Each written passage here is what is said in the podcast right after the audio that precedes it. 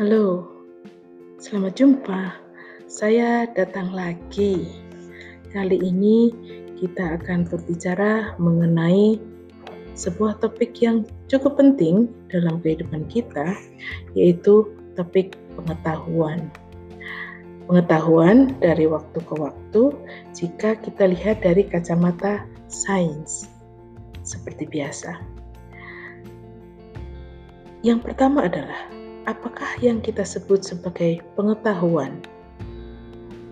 Ada beberapa tingkatan pengetahuan.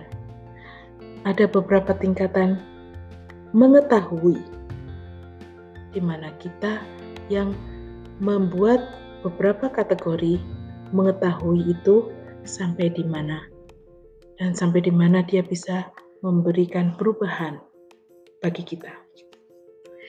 Jadi kalau kita mengetahui sesuatu secara objektif, hanya sesuatu itu yang kelihatan atau yang kita katakan sebagai pengetahuan sebatas pengetahuan tentang apa, apa dalam tanda kutip, dalam bahasa Inggris kita bisa katakan ini adalah knowing what only, tidak dalam. Tentu saja berbeda dengan kalau kita mengenali yaitu kata yang kita gunakan untuk mengetahui lebih daripada sekedar mengetahui apa. Ada juga tingkatan yang sampai kita tahu bagaimana kita mendapatkan sesuatu tersebut.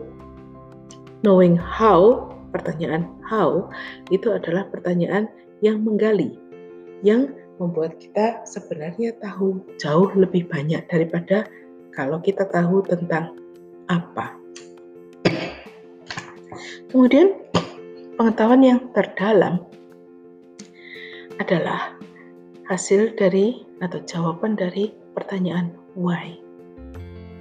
Termasuk kalau kita ingin tahu mengapa, kita harus tahu akan hal itu.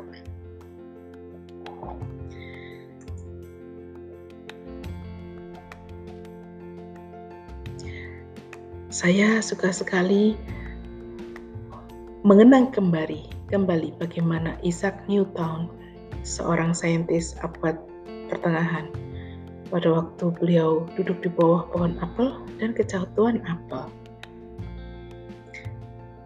Pertanyaan why dari beliau, ya, mengapa apel jatuh ke bawah, yang dipikirkan, direnungkan, direfleksikan, ditulis, didiskusikan, akhirnya beberapa tahun kemudian melahirkan rumusan teori gravitasi. Dengan adanya teori gravitasi, kita bisa melakukan banyak hal, termasuk misalnya kalau kita terbang dalam pesawat terbang. Adanya pesawat terbang itu tidak bisa dilepaskan dari rumusan-rumusan yang dikeluarkan oleh pikiran Isaac Newton pada waktu itu. Bahwa kita suatu saat bisa melewati gravitasi bumi melampauinya sehingga kita bisa melepaskan diri dari tanah. Ini sesuatu yang secara uh, filosofis sangat bermakna karena apa? Natur manusia itu bukan terbang. Manusia ada di tanah, kita berjalan, kita berlari, tapi burung terbang. Ikan berenang di air dan kita tidak dua-duanya. Jadi, kita melampaui batas-batas itu karena ada yang memikirkan hal itu. Dan kalau kita lihat pengetahuan dari waktu ke waktu, misalnya kita tidak mengira bahwa orang di zaman batu purba sudah mempunyai pengetahuan yang cukup untuk mempertahankan hidup. Kemampuan dasar untuk mencari makan, berburu, memasak, berlindung, berlindung di, di alam yang ganas, di dalam gua-gua, dan tidak kalah pentingnya bahwa sebetulnya mereka pun sudah berkomunikasi.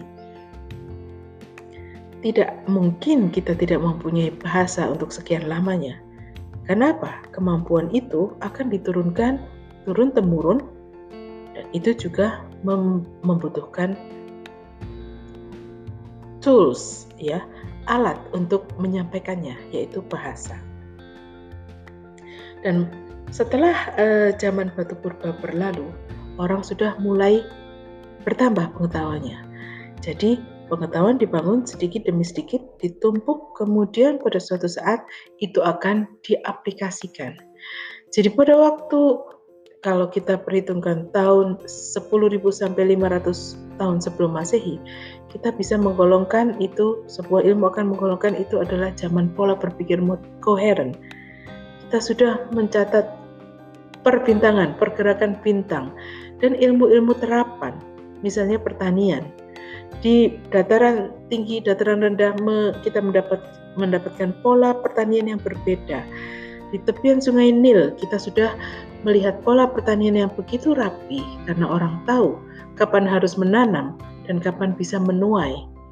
Kalau di negara-negara yang mempunyai perbedaan cuaca yang sangat ekstrim di negara-negara empat musim gitu misalnya, kita tidak bisa mengandalkan uh, cuaca untuk memberi kita makan, seperti halnya di Indonesia. Kita bisa menanam apa pun dan tumbuh kapan pun. Hanya petani yang kadang-kadang mengoptimalkan uh, uh, penanaman dan uh, pengambilan hasilnya. Tapi pada saat itu, di zaman sebelum Masehi, di tepian Sungai Nil, orang sudah membuat pertanian, proyek-proyek pertanian dengan begitu rapinya. Orang harus bertahan hidup ilmu perbintangan begitu banyaknya memang kita warisi sampai saat ini. Rasi bintang, kapan bintang keluar, kapan bintang kembali lagi di konfigurasi seperti semula, itu merupakan catatan waktu, catatan sejarah akan sains di awal perkembangannya. Kemudian kita juga mempunyai zaman berpola pikir, zaman pola pikir rasio menjadi menjadi puncak uh, perolehan sains, di mana kejayaan berpikir Yunani kuno itu sangat mendominasi.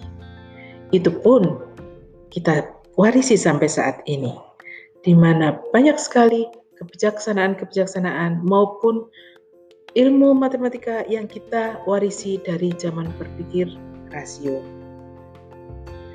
Di abad pertengahan, abad kedua sampai 14 Masehi, perkembangan ilmu alam dan kedokteran itu luar biasa pesat. Karena pengetahuan akan ditumpuk, akan akan menjadi uh, semacam database dari uh, ilmu ke ilmu dan kita akan mendapatkan pengembangannya. Kita tidak bergerak stagnan. Kita melakukan penambahan ilmu kemudian melakukan sesuatu yang baru lagi, mengaplikasikannya, menganalisisnya, memikirkan apa yang kurang, dan itu adalah sesuatu yang secara alami kita perjuangkan dari waktu ke waktu. Kemudian ada yang kita sebut sebagai zaman sains modern atau zaman uh, sekitar abad ke-14 sampai 17 Masehi. Kita mulai punya sebuah ilmu Ya, ilmu itu adalah uh, pengetahuan yang terstruktur, metodologis, dan kita bisa katakan ini adalah ilmu. Matematika dan fisika mencapai kejayaannya di masa ini. Nah, kemudian ada yang disebut sebagai zaman pola berpikir induksi, di mana kita banyak bergerak dari fakta-fakta, kemudian kita mempunyai lingkaran empiris kita melakukan analisis, kita melakukan hipotesis, mempunyai hipotesis, melakukan pengujian, dan baru kita bisa mengambil kesimpulan. Kenapa? Karena alam menyediakan apa pun dengan begitu banyaknya, begitu beragamnya, dan kita berusaha melihat di mana sebetulnya hubungannya satu sama lain. Nah, selama abad itu, pola berpikir induktif itu menyebabkan sains empiris berkembang sampai saat ini. Luar biasa. Dan kita saat ini sudah bisa menikmati misalnya salah satunya adalah bagaimana kita bisa memasuki sebuah jurusan kalau sekolah. Kita bisa membuat kurikulum dan kita mempunyai nama sebuah ilmu. Padahal itu tadinya adalah sesuatu yang bercampur jadi satu.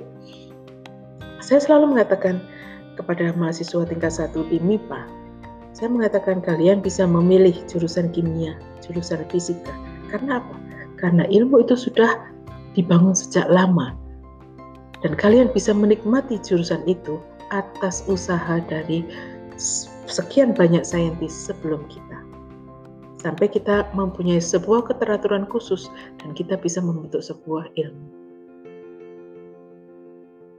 Nah, zaman setelah itu yang kita sebut sebagai zaman kontemporer, kontemporer ya, kejayaan kimia dan biomolekul sebetulnya adalah zaman ini di mana kita mengamati banyak sekali hal yang tidak diamati oleh orang-orang pendahulu kita.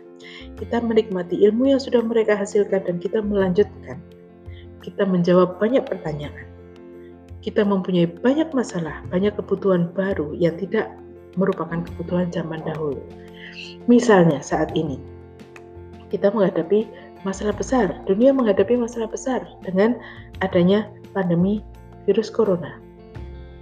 Luar biasa yang dihasilkan oleh biokimia dan uh, biomolekuler saat ini. Kita mencari apa yang menyebabkan virus ini bermutasi dan kemudian bisa menyerang manusia juga. Ini bukan sesuatu yang tiba-tiba ada, ini bukan sulapan. Virus ini berkembang, berevolusi dari zaman sebelum kita. Dan beberapa ahli sudah meramalkan bahwa tahun 2020 akan terjadi ledakan pandemi. Karena apa? Karena kita tidak bisa lagi mengendalikan mutasi tersebut. Dan kebetulan dia bisa menyerang manusia, padahal sebelumnya kan tidak. Nah, ilmu ini akan berkembang terus. Mutasinya di lain pihak akan berkembang terus. Semua akan mengalami mutasi. Kita semua mengalami perubahan.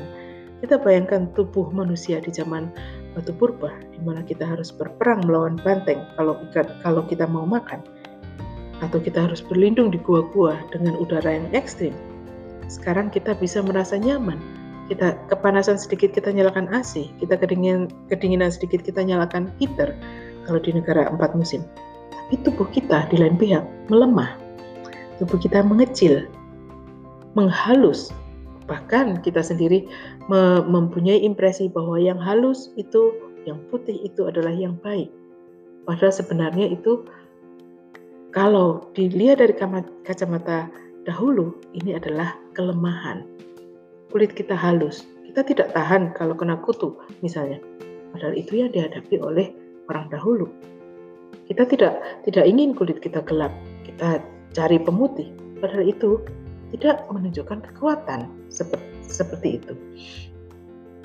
Dan kemudian kita akan menghadapi sains di masa depan. Di mana sains di masa depan ini adalah sains digital apa pun yang kita lakukan tidak lepas dari penumpukan data.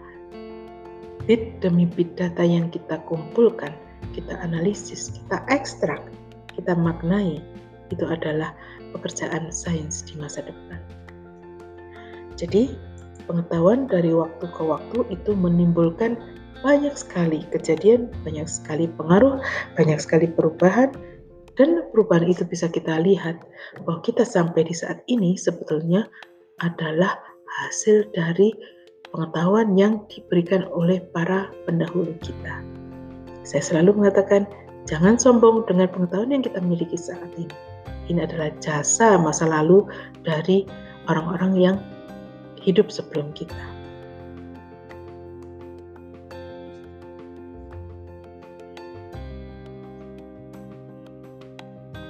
Satu hal lagi, tentu saja karena kita mengalami banyak perubahan dari waktu ke waktu, dan pelaku perubahan serta pemirsa perubahan itu juga berubah dari waktu ke waktu, maka ada beberapa aliran berpikir di masyarakat. Dan ini akan berulang terus. Berulang sepanjang sejarah berkali-kali. Jadi dari dahulu kalau kita amati golongan orang skeptis terhadap sains itu ada. Karena? Ya karena tidak mengikuti sendiri perkembangan sains, kemudian merasa kesulitan mengikuti cara berpikir ilmiah, lama-lama mereka skeptis, menolak, tidak percaya, tidak pernah cukup kita sampai bisa mengetahui segala sesuatu di alam dengan benar itu alasannya. Jadi zaman berpikir skeptis itu di di zaman berpikir rasio sudah ada. Jadi tidak heran kalau sekarang kita mendapati orang skeptis terhadap perkembangan sains, tidak percaya sains itu apa gitu. Kemudian juga tidak percaya kalau virus corona itu ada. Sampai orang dekatnya misalnya terenggut oleh oleh perjalanan virus ini. Nah, baru orang mulai was-was, orang mulai bertanya, apakah ini benar-benar sebuah perkembangan yang sama seperti yang dideskripsikan oleh orang sains atau bukan gitu. Mulai orang bertanya-tanya antara percaya dan tidak. Ada juga aliran lain yang kebalikannya. Begitu subjektif, egonya main ya. Karena dia mengetahui dengan persis, ini biasanya para pelaku sains, karena dia mengamati dengan persis apa yang terjadi di laboratorium misalnya, mereka adalah golongan orang yang merasa sangat pasti bahwa sainslah yang harus kita percaya sekarang. Nah, tentu saja ini banyak sekali pro dan kontra. Kenapa? Tidak mungkin kita bisa mengetahui segala sesuatu demikian pastinya. Seorang ilmuwan pun bisa salah. Kita bisa mendapatkan sesuatu yang salah keluar dari produk laboratorium. Karena apa? Kita mencapai pengetahuan sespesifik itu dengan mengisolasi diri terhadap segala sesuatu yang di luar, kemudian kita berpikir dan kita me me melakukan uh, eksperimen atau analisis dengan sesuatu yang fokus tanpa memperhatikan ikatannya dunia luar. Dan hal itu akan menyebabkan subjektivisme itu sebetulnya juga mempunyai kekurangan atau kelemahan. Artinya ini adalah dunia asing sendiri, dunia ego ilmuwan yang merupakan kebalikan dari dunia skeptis. Orang skeptis tidak percaya pada ilmu, orang subjektif atau rasionalis sangat percaya pada ilmu. Dari zaman ke zaman dua aliran ini ada dan tidak ada satu sama lain ya saling mempengaruhi dan tentu saja ada golongan ketiga yaitu kaum relatif di mana mereka adalah jembatan yang menjadi win-win solution, bahwa kebenaran dan kepastian itu tidak dapat dimutlakkan. Bahkan sampai ada prinsip dalam perkembangan sains yang ditulis, ditulis oleh Popper, prinsip sains yang baik adalah prinsip valibilitasnya. Bagaimana sebuah metode atau pengetahuan itu bisa keliru dan bagaimana sebuah metode itu bisa diperbaiki jika ditemukan metode yang baru yang bisa menggambarkan apa objek itu dengan lebih baik. Jadi, itu adalah prinsip sains yang akan berkembang dari zaman ke zaman, termasuk ke zaman di depan kita. Jadi, kita juga perlu antusias dengan apa yang kita punya, dan kita juga perlu berharap banyak pada apa yang akan dihasilkan sains di masa yang akan datang. Sampai di sini dulu pembicaraan kita mengenai pengetahuan. Semoga bermanfaat dan kita jumpa lagi di topik berikutnya yang juga sangat menarik. Sampai jumpa. Terima kasih.